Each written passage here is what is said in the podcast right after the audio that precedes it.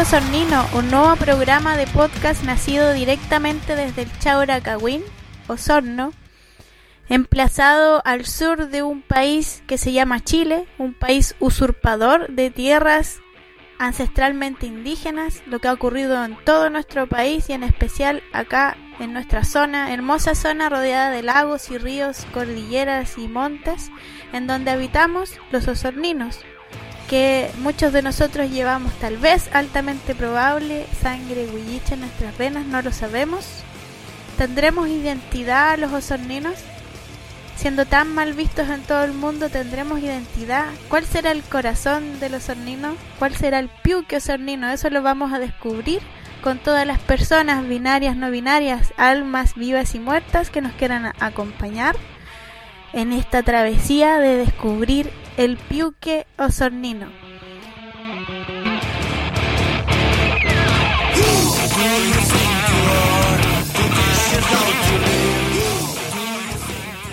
Día, noche lluviosa acá en el Chauracagüín, Magún indispensable para iniciar el tercer capítulo de Piuque Osornino. En esta versión tenemos a un estudiante secundario, activista de fuerte ímpetu y de fuerte voz dentro de los jóvenes acá en Osorno, llamado Ilut. Ilut es un pronombre utilizado por personas no binarias para determinar un género no concreto.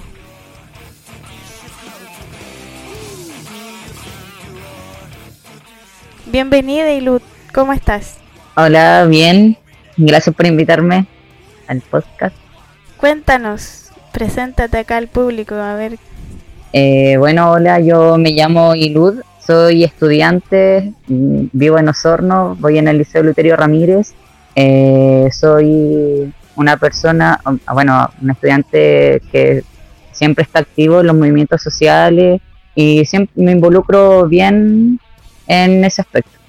Tú eres un activista que estuvo participando en la toma del Liceo Luterio Ramírez hace poco tiempo. ¿Qué ocurrió? Sí, ¿no? Eh, ¿cuándo, ¿Cuándo fue esa toma? No me acuerdo. ¿Cuándo fue, pregunta? Sí, No eh, empezó como Eh, en noviembre. Noviembre, sí, el 2019, en- como en el 11 de noviembre por ahí, Sí, nos tomamos el liceo. y terminó. Terminó en diciembre de 2020. Estuvieron Ay. más o menos como O sea, dos eh, meses en toma. Eh, sí, sí, estuvimos dos meses, dos meses en todo. ¿Tú participaste desde el comienzo en la toma? Eh, sí, desde el inicio. ¿Qué los motiva a, tom- a tomarse el liceo? Bueno, en ese momento estaba el estallido social, estaba todo recién ahí empezando, entonces nosotros nos motivó um, por apoyar, eh, para que se sepa que nosotros apoyábamos la causa y también por asuntos internos del liceo. ¿Quieres contarnos esos, esos asuntos internos? ¿Habrán mejorado la? Eh, bueno, nosotros nos tomamos el liceo por los asuntos internos que son eh, como la alimentación que teníamos que no era la mejor y queríamos mejorar ese aspecto al interior de, de nuestro liceo porque el trato hacia nosotros en muchos, muchos ámbitos no era el más justo y no entendíamos por qué, entonces esto no decidimos con, con tomarnos también eh, no era la mejor educación. A veces pasaban cursos enteros que no tenían un profesor en una asignatura específica y lo reemplazaban por otros profesores que no no eran de la asignatura. Muchas muchas cosas que ahí no estaban funcionando bien claro Oye, ¿y cómo reaccionó la, la autoridad del liceo con la toma? Eh, bueno, al principio, cuando recién se tomó, profesores, los que trabajaban ahí, claro, salieron salieron de- del recinto y no nos dieron máximos problemas. Algunos, claro, trabajadores que no querían abandonar ahí el liceo y tuvimos algunos problemas con que se fueran, pero no, bien, no dieron problemas cuando lo tomamos. Claro, y posteriormente, ¿cómo fueron las negociaciones? Bueno, después nosotros, claro, teníamos que, que negociar, no sé si decirlo así, pero teníamos que hablar con alguien sobre lo que estaba pasando para ver si se podía mejorar algo. Y muchos estudiantes, yo, compañeros, íbamos a reuniones con el DAEM para comunicarle todo lo que pasaba. Y, igual estaba ahí la, la directora del establecimiento. Es importante visibilizar esto porque yo creo que la gente se entera de las tomas por los medios de comunicación. Eh, muchos yo creo que em, empatizan con las razones porque muchos estudiaron en los liceos y saben en las condiciones en que siempre han estado los liceos, entonces comprenden por qué los alumnos se toman los liceos y hay mucha otra gente que piensa que los alumnos que se toman los liceos son delincuentes y son flojos, justamente como tú y otros compañeros, yo fui testigo que fueron tratados, entonces es bueno que la gente se entere cómo funciona por dentro de una toma, qué, cuál es la carga que tienen que llevar los alumnos que muchas veces son menores de edad, que tienen que tratar con adultos que son autoridades, hay una totalmente una asimetría de poder en donde la gente no se imagina la carga que es estar en una toma, mantenerla, velar por el orden interno, a su vez lidiar con estas autoridades. Cuéntanos cómo, cómo es esa realidad para los que no saben. Claro, la gente se va por se va por ah, eh, flojos o cosas así o no quieren enterarse, yo creo demasiado de lo que pasa interiormente en una toma. Eh, yo la toma la podría ahora caracterizar para que se entienda, era como estar en una cuarentena dentro del liceo. Eh, era algo parecido. Ahora sabemos que no, parece eso, sí.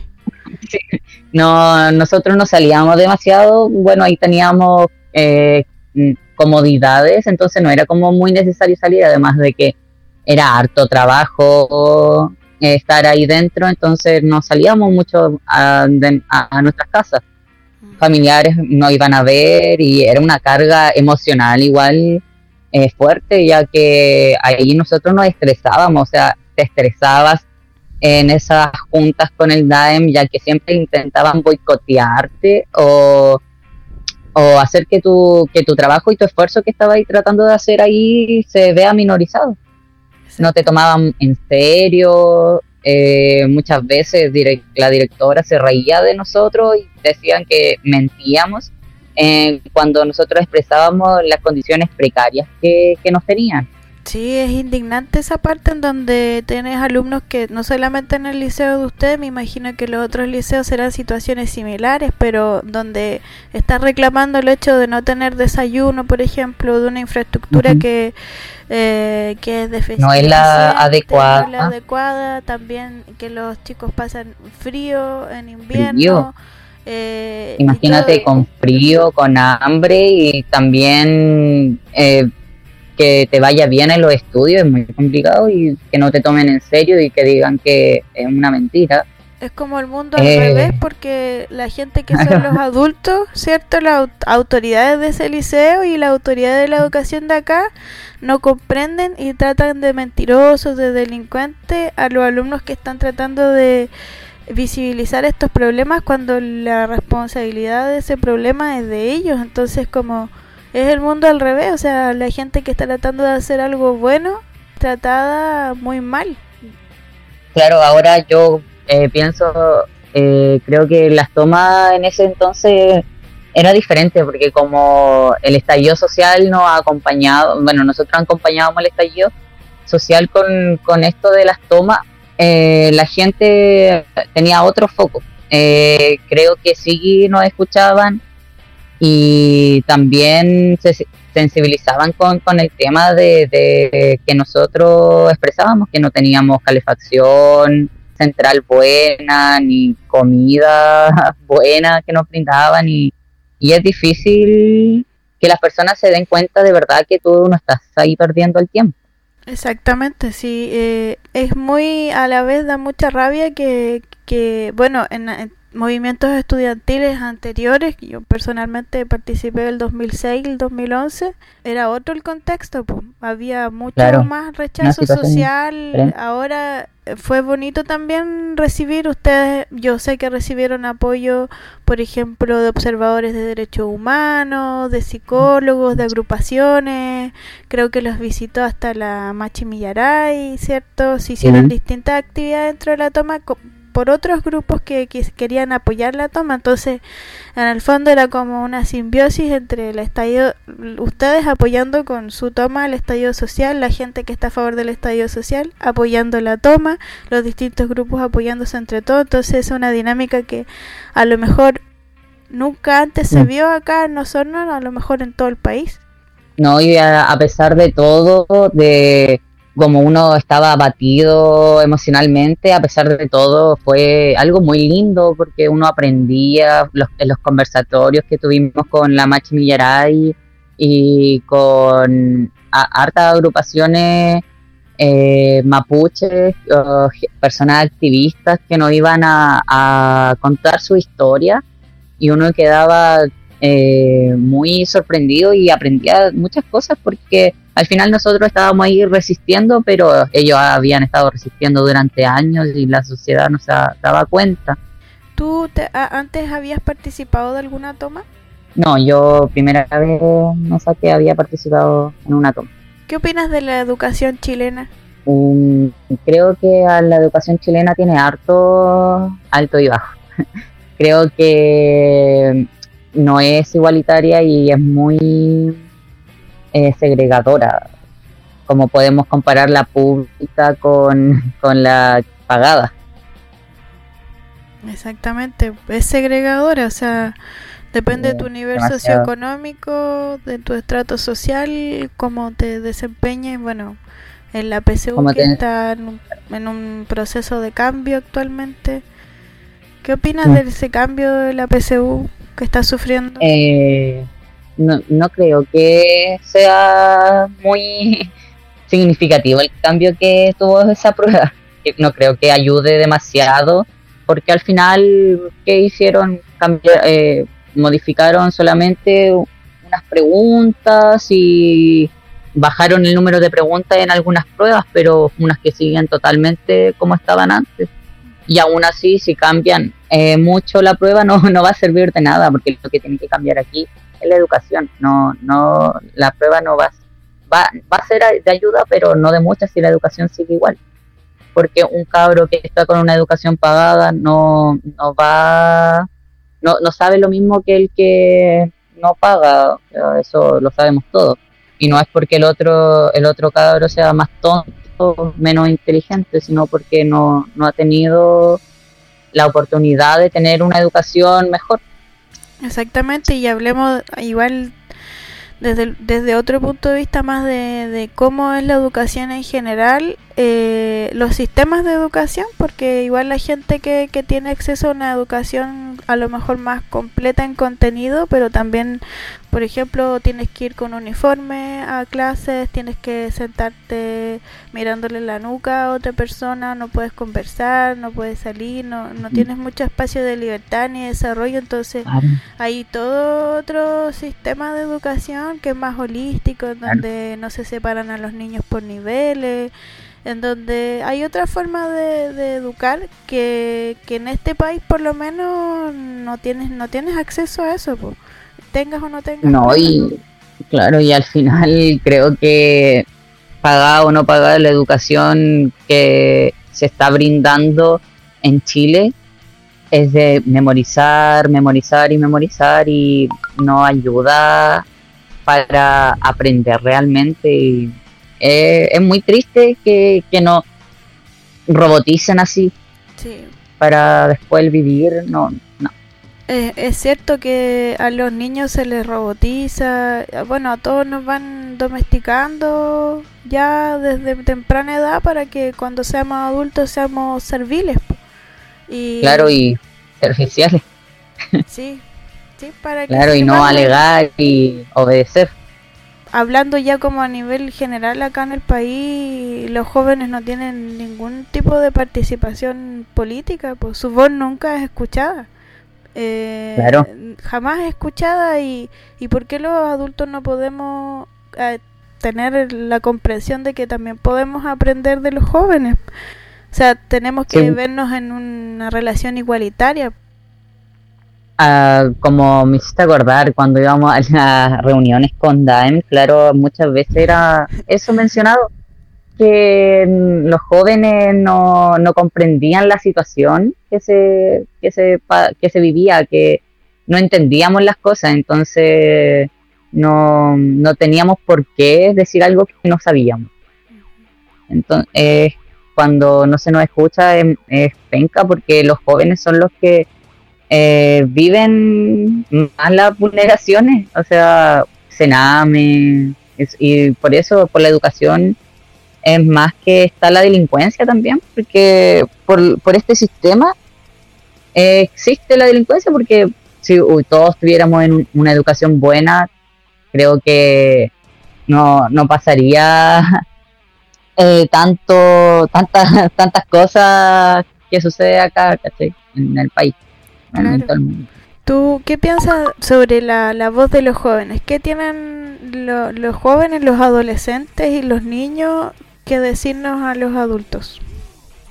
creo que mm, la labor que, bueno, yo soy estudiante, como dije, soy joven, soy un adolescente que está aprendiendo y tratando de involucrarse eh, lo más que puedo en, en esto, de, en, en los temas sociales, porque creo que tenemos que ser participativos para cambiar las cosas como la educación. Creo que lo que le tenemos que decir a los adultos es que nos escuchen, porque nosotros sí, sí entendemos, tal vez no, no muy, si entendemos las cosas, tal vez sí, nos imparten, nos falta aprender y a algunos le- les cuesta, les cuesta expresarse, porque por ejemplo a mí yo, yo sé muchas cosas, pero soy muy taimado y, y creo que por eso a veces nuestra voz no es escuchada, nos da vergüenza y por lo mismo los adultos se aprovechan de esto y, y nos callan, No los tratan con respeto, ¿cierto? claro. Porque cuando uno respeta a una persona, la escucha. ¿Cómo crees que ven lo- los adultos a los jóvenes? Creo que muchos adultos nos ven como, bueno, los adultos están igual ahí ya robotizados, pero ellos nos ven como, no sé, la verdad a veces pienso que algunos adultos son diferentes y nos ven como una persona que está eh, creciendo y, y si nos toman en serio pero algunos simplemente los ven como un ciudadano que no produce. Y, alguien que simplemente está ahí que hay que mantener. Yo creo que y es por eso no somos muy escuchados. Mm, Sí, yo creo que es, es triste como verlo eh, a nivel de sociedad, porque a nivel de sociedad todos los indicadores dicen que no nos importan los niños, porque si no nos importaría la situación de los niños en el Sename, si no los- las formas de crianza serían otras. Yo creo que a nivel de sociedad no hay que reconocer y a los adultos les cuesta reconocer eso que no, no lo hacemos bien porque no nos importa realmente porque como dices tú son personas que no están produciendo todavía claro algunos yo he visto la visión de adultos que a los niños simplemente los ven como una carga como la carga del sistema igual a los niños del, del Sename que son que están ahí, los tachan de delincuentes a todo y una, karma, una carga para el sistema. Y entonces no, no son escuchados. Igual creo que las personas no, no quieren ver lo que realmente pasa y no quieren que la realidad eh, se, se escuche, porque prefieren taparse los ojos y, y no ver que aquí hay un grave problema en Chile y que es los niños. Oye, cuéntanos a, ti, ¿te gusta manifestarte? ¿Te gusta alzar tu voz? ¿Por qué crees tú que Eh. hay, hay niños que y adolescentes que no, no tienen em, el valor tal vez de, de decir lo que piensan y de alzarse como lo has hecho tú? Creo que bueno, por, por miedo o porque, sí, por miedo al, al que no te tomen en serio y también por miedo a los mismos, con, eh, sus juntas también. Creo que sí, por eso más que nada igual creo que muchos adolescentes no alzan su voz de lo que piensan ni comentan mucho lo que está pasando por el temor a, que los juzguen y que digan mm, que no lo que dicen no está bien y sus mismos padres, su familia, a que los reten o cosas así. Oye, esto me contabas temor. Que, habías hecho una columna, cuéntanos de eso. Ah, eh, sí, como te digo, yo hace mm, poco escribí una columna sobre lo que está pasando ahora, que bueno, estamos en la crisis sanitaria. Escribí esta columna sobre los sueldos. Eh, se llama mm, crisis, de mm, crisis de sueldo, creo, que la escribí hace unos días y la publicaron hoy día en la, en la mañana. Esto, esta columna en un diario en línea de Santiago y uno de Chiloé. ¿De qué se trata? Eh, bueno, esta columna habla sobre eh, cómo las empresas están dejando a muchos trabajadores sin su empleo, o sea, despidos injustificados por necesidades de la, de la empresa y habla sobre cómo eh, muchos chilenos están sin la plata y ah, con una pandemia mundial y entonces no, no hay recursos y están sin un futuro, están con un futuro incierto en, en, su, en sus pegas. Esa es una realidad que estamos viviendo en todo el mundo, acá en Chile con la ley de con la ley de protección al empleo que no en realidad no protege al empleo, protege a las empresas. No, protege a la empresa, sí, muchos se aprovechan, muchos jefes, como te decía, mi acá he tenido la mi papá me cuenta sobre lo, lo que él está viviendo, como te digo, él es camionero y claro, él es diabético y en su, su trabajo su jefe ya sabía esta situación él lo, eh, sus actividades fueron pausadas sin previo aviso, le dijeron que ahora ya no trabajaba y que le iban a pagar simplemente lo que trabajó el mes pasado y que este mes no iba a recibir, o sea, que iba a recibir el sueldo trabaja, eh, de ese mes que trabajó y ya no, no iba a recibir más sueldo, que estaba sus actividades pausadas y por necesidades de la empresa. Y que se vaya para su casa y que cuida que se cuide y cuida a su familia sin sueldo con deudas porque los chilenos lo que más tienen son son deudas. Y cómo pagas pues si antes con un, tu sueldo líquido te veías ahí apretado ahora sin sueldo cómo pagas y, y considerando una situación súper complicada en la misma situación cierto Debería ciertamente a lo mejor el gobierno hacer algo respecto de las deudas, pero no sé, ¿tú esperas algo del gobierno? Mira, yo eh, por otro lado, eh, porque mis viejos están separados, por otro lado tengo a mi mamá, que ella es dueña de casa y le llegó el, bueno, le va a llegar ahora el bono eh, por el COVID-19 y esa es una ayuda que le llegó, pero eh, no a todos les le llegó ese bono y es muy raro. Estaba escuchando que gente que, igual lo necesitaba caleta no le había llegado y a otra gente que no le necesitaba mucho sí y así. Es como que el gobierno no sabe cómo proporcionar su ayuda eh, equitativamente, ¿cachai? Porque a algunos les llega, a otros no y así siempre con las cosas, igual que las canastas que estaban entregando familiares algunas personas no le llegaba, otras le llegaban muchas veces. Por ejemplo, eh, acá en la municipalidad avisaron que a una casa había llegado la canasta cinco veces.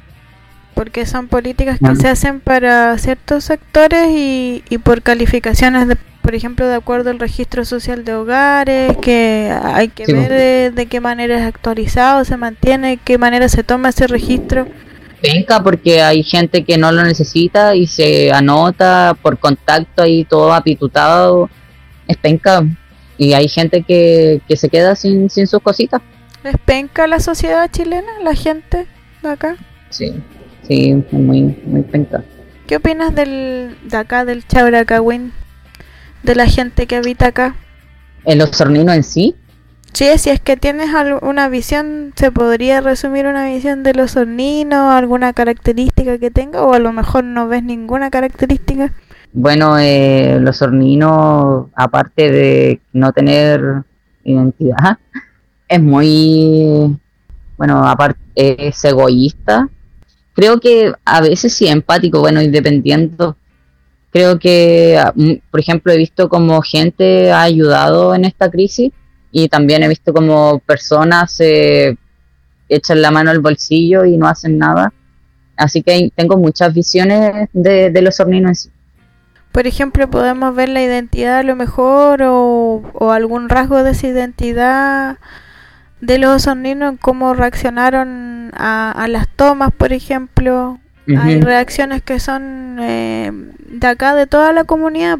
Hay expresiones que son propias de acá, de toda la comunidad. Por ejemplo, lo que siempre menciono sobre eh, la mm, cultura o que nos tratan de imponer de la leche y la carne, con el festival de la leche y la carne, el toro, las vacas, todo eso, es, ellos tratan de, yo siento que desde el poder acá local tratan de imponernos esa especie de cultura y pero uno puede ver que existen distintas pues yo creo que dentro de, lo, de los jóvenes existe todo otro tipo de expresiones culturales que a lo mejor no se dan a conocer. Como dijiste, hay una cultura muy, muy impuesta, o sea, creo que por eso no la gente se ha quedado sin su identidad y también se ha vuelto demasiado individualista, bueno, eso en todos lados. Cuesta identificar que haya una identidad acá, uno como que ve puras cosas malas, ¿cierto? En principio, como que ve que el, yo veo que los sonidos arribistas, que es apático. Al menos hasta antes del estallido social tenía otra visión. Después del estallido social, con tanta gente marchando y protestando, cambió un poco mi visión, pero cuesta ver cosas positivas. ¿Será eso un problema de nosotros los que estamos mirando? ¿De no poder verle cosas positivas a nuestra comunidad acá? No, y ahí, eh, cuando tú ves algo positivo, ves, ves cinco cosas negativas atrás. sí, es que yo creo que hay muchas cosas positivas y no se dan a conocer. Claro, la gente igual esconde mucho, mucho. Bueno, igual es algo igual que identifica al chileno que hacerlo todo calladito.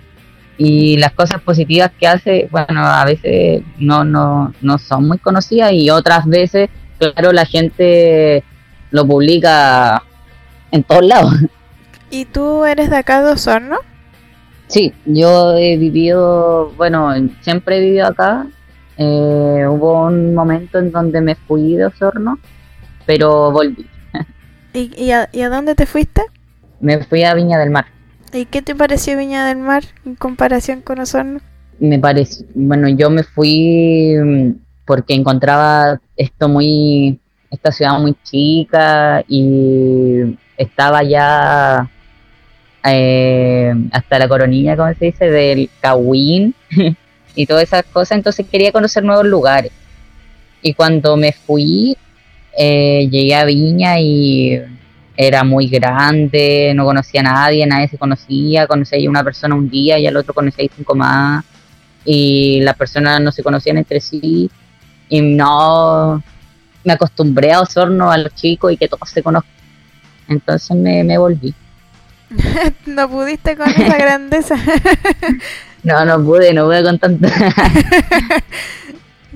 y, nada, por ejemplo, acá la gente, aunque casi siempre es muy reservada, yo, por ejemplo, acá en mi casa, eh, mi familia es muy apegada, entonces siempre está ahí pendiente de cómo está el vecino la vecina y allá no, no pasaba eso y nadie se conocía, la verdad, entonces no, no me gustó. Igual uno, el pueblo chico, tiene relaciones más cercanas, a lo mejor.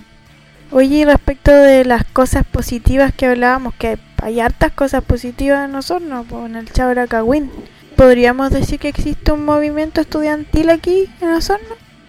Creo, los estudiantes, sí, yo veo que en Osorno están bien, bien activos. eh, hay hartos frentes, todos quieren participar. Bueno, no todos los, estudiantes, pero los universitarios son bien partícipes en la, bueno, la amistad que tengo, en las cosas que pasan acá. Oye, ¿qué piensas tú hablando del, del activismo, de la acción directa? de las primeras líneas. Bueno, la primera línea en todo Chile para el estallido social, una primera línea que protegía a los manifestantes para que pudieran manifestarse. Pero en otras partes, como acá, por ejemplo, la primera línea es la primera línea que va al choque con los carabineros. ¿Qué piensas tú de qué piensas de la acción directa, de la violencia en las protestas? ¿De la primera línea? de la protesta de forma violenta. Eh, creo que sin violencia, lamentablemente, eh, si tú no, no ejerces presión, no, las cosas no son escuchadas, lamentablemente. Cuando tú eres pacífico, creo que lamentablemente, como digo, la, la gente no, no le interesa. Creo que siempre hay que hacer unos destrocitos para, para que a la autoridad le importe. Ese es un tema importante relacionado con la juventud, porque mm, en la juventud también hay harta gente adulta, si no es que no hayan adultos haciendo acción directa, hay también adultos, pero es la juventud la que es identificada por los otros, todos piensan, ah, son los cabros los que andan rompiendo, son los cabros los no, que y además que es súper violento. Bueno, a, veces no hay que hacer destrozos para evidenciar violencia, sino que cuando se marchaba es súper violento que lleguen, bueno, cuando estuve todo esto del plebiscito, la derecha eh, es violenta. Y, por ejemplo, con su anuncio en la radio, no sé si tú escuchaste alguno, vota rechazo para aprueba el rechazo y cosas así, ¿cachai? Y eso es violencia igual. Porque a la gente le, cuesta comprender esto de la violencia porque lo típico que se dice es que eh, cómo vas a comparar los destrozos tal vez físicos con otro tipo de violencia que es como la violencia ejercida por carabineros o la violencia que se ejerce por eh, una campaña a favor del rechazo otro tipo de violencia porque la gente no puede entender que cuando te vulneran derechos, ya sea la vida, la, expresión, es violencia y solamente considera que sea violencia cuando es un atentado contra la propiedad o contra las cosas, porque la gente valora más las cosas que la vida o los derechos de las otras personas. Materialista. eh, claro, les, cuesta entender a, la, a, a, la, a las personas los distintos aspectos y lo que significa realmente violencia no, ni la verdad no, entiendo por qué le cuesta tanto. Eh, hay muchas formas. Forma, no es la forma, ¿cierto? Pero entonces, ¿cuál es la forma? Porque es la única forma de ser escuchado. a eh, veces. Porque te ponen contra la espada y la pared. Porque nadie nadie quiere mm. ser violento, nadie quiere recurrir a esas cosas, pero es porque estás en un estado de necesidad. Si los estudiantes se toman un liceo, una medida que es fuerte, una medida de presión fuerte y que cuando se hace una toma de un liceo tampoco es algo pacífico, siendo realistas, pero no es algo que los jóvenes simplemente por el hecho de querer ser violentos y lo hacen, es porque a nadie le gusta, todos tendemos a ser pacíficos, pero cuando te ponen contra la espada, entre la espada y, la, pared, Y además, ¿cómo vas a ser pacífico si te tratan continuamente con violencia la autoridad del Estado. A nadie, nadie quiere ser pacífico contra eso. Y mucha gente aún así eh, no reacciona. Por ejemplo, vimos acá con la crisis de sal la gente de acá de Osorno no, no reaccionó a la altura de lo que pasó, o sea, no simplemente tuvieron unas marchas, ¿cierto? La compensación que se acordó después fue baja, contaminaron nuestro río, a nadie le importó eso, ya lo llevan contaminando hace años y la gente no reacciona como que hay que sacudirlas para que reaccionen, pero no creo que a las personas no les interesa, bueno, les interesa cuando cuando la situación tiene plata de trasfondo. Cuando tengo, cuando me cagan con plata, como se dice, cuando tengo que pagar más, cuando me llegan tres vales, cuando me vulneran ese eh, en ese espacio económicamente, creo que ahí les viene a interesar, pero si le hablas de que se ha contaminado nuestro río, la naturaleza, mm, creo que no les interesa demasiado y por eso no hubo tanta reacción, pero ya cuando la gente empezó a ver, luego de cuando pararon eh, de cobrar y después llegaron más vale y así, la gente se alzó, se alzó su voz, pero ¿por qué? Por la vulneración económica y no por otras cosas. Porque claro, ahora mucha gente va a entender, ahora mucha gente que lamentablemente por el coronavirus, como tú dices, hay una crisis de sueldo, hay desempleo, mucha gente puede ser que ahora quiera alzar su voz.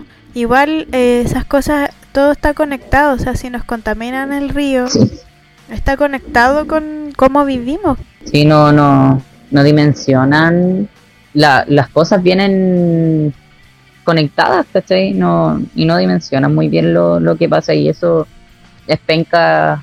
Y también se, se hacen los tontos, se hacen los tontos, yo creo, porque no quieren no quieren cambiar las cosas. Bueno, eso igual era súper escuchado cuando estaba el estallido social, que no, la gente quiere vivir así, no quiere cambiar, no quiere luchar. Creo que lamentablemente es cierto, hay personas que, que quieren colocarse una venda en los ojos y no pasó y no pasó y estoy viviendo miserablemente bien, pero me llega un sueldo y tengo para comer y mientras estoy así estoy bien.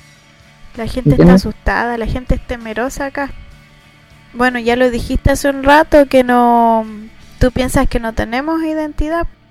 Mm. ¿Tenemos, tenemos algún piuque o sornino? ¿Algo que compartamos entre todos? ¿Tenemos piuque o sornino? algo que compartamos entre todos. Porque el piuque osornino es el corazón. El corazón. De, de acá de los habitantes y, y, el corazón le llamo yo a cosas que podamos compartir. A lo mejor son luchas, a lo mejor son ciertas prácticas que hacemos, música, eh, reuniones, no sé, algo que tengamos en común. Estamos haciendo este podcast para poder descubrirlo y no sé, por eso te pregunto a ti. Creo que lo que podemos todos compartir son las vulneraciones. Nada más. Nada más. Pero todos desde la guata, si tenemos o no tenemos identidad. Los osorninos. No, no, no tenemos identidad. Estamos perdidos y con el paso del tiempo más perdidos vamos a estar.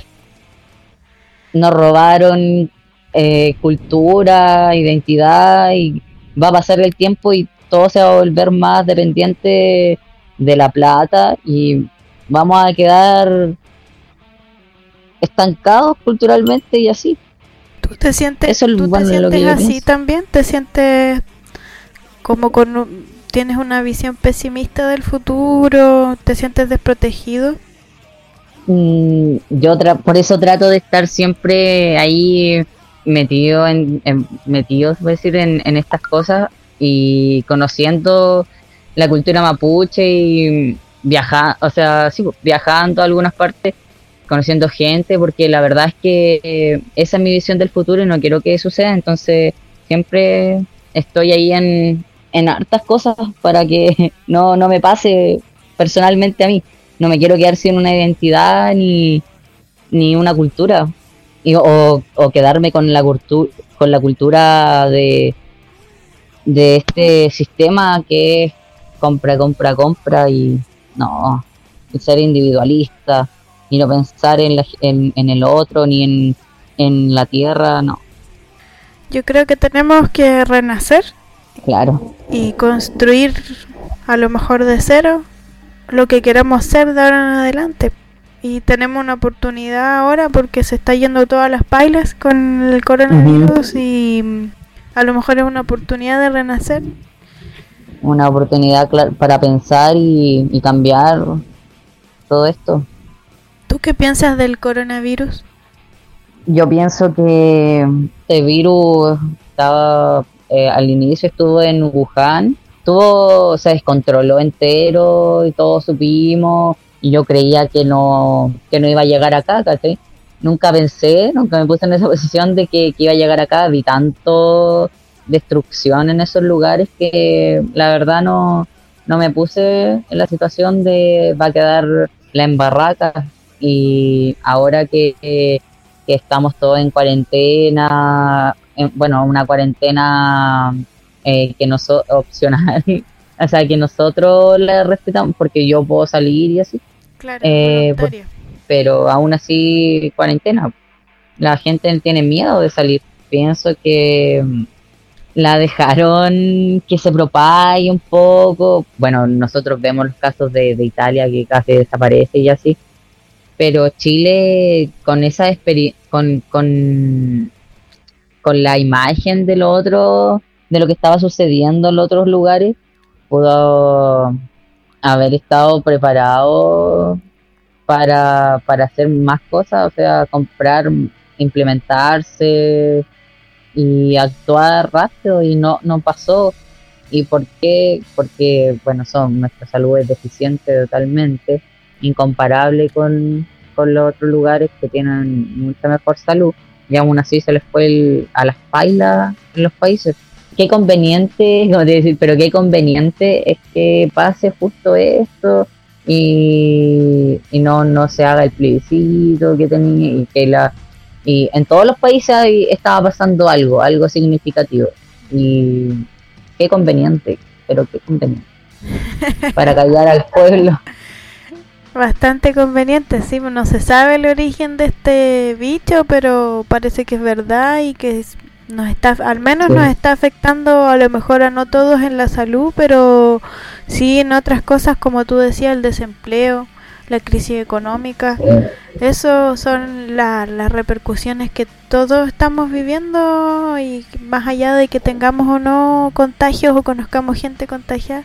Entonces, bueno, ya para ir finalizando, ¿te gustaría dejarle algún eh, mensajito, algún regalo a la gente que nos está escuchando? Eh, yo creo que un mensaje que algo que todos queremos escuchar es que no, o sea, que no nos, no nos preocupe, no nos expongamos, no pongamos a nuestro, a nuestro círculo a la gente que nos importa y también que, que el caos, no, no desatemos el caos tampoco publicando cosas porque a veces vemos cosas tan fuertes que y las publicamos y, el, y la gente se, se altera, ¿cachai? Creo que un mensaje es no exponernos y estar en calma, estar tranquilos con nuestras familias. ¿Algún mensajito como desde, desde la juventud hacia los adultos? Aprecien el pensar de, de las juventudes. sí creo que eso, que, que no la, que lo tomen más en serio, que la juventud se está empoderando y también que quiere aprender, ¿cachai? Quiere, eh, los adultos tienen muchas cosas que enseñarnos, pero muchas cosas y bastante buenas y creo que, que, su, que es nuestro deber es escuchar a, a los adultos, pero también es de ellos escucharnos a nosotros, tomarnos en serio. Es nuestro deber eh, escucharlos, es nuestro deber eh, visibilizar su voz porque no es que no tengan voz, la tienen, pero no queremos escucharla como dices tú. Muchas gracias por este programita, por haber Gracias a ti por, por darme la oportunidad de, de hablar contigo, de estar aquí y participar. Muchas gracias, tú eres una, una joven muy eh, fuerte, eh, una activista, una activista muy fuerte que hace escuchar su voz, he sido testigo de eso, así que me alegro mucho que estés activamente participando en muchas cosas, también me imagino que pueden seguir más adelante la, todo tipo de protesta, manifestación estudiantil acá en Osorno, y yo creo que vas a estar ahí alzando tu voz como siempre. Así que a todos, los, sí, a todos los jóvenes que son como tú, yo creo que uno tiene que eh, cuidarlos y escucharlos. Y ojalá que se unan muchos más jóvenes de acá de Osorno, porque yo creo que si hay un piuque osornino. Habiendo escuchado al joven Ilud, Me duele la guata riéndome del Día de la Madre. Pero Estela Díaz Barín tiene una promesa para él. No te preocupes, querido niño ávido, tendrás tu perro azul, te lo prometo, siempre que lo fabriquen. Además te prometo un puro tiempo para lanzar anillos de por vida en la cercana sombra de los parques. Nos diluimos ya con el niño azul de Super Sordo. Has pintado tus ojeras, la flor niño real, te has puesto de seda, ay campanera, porque será.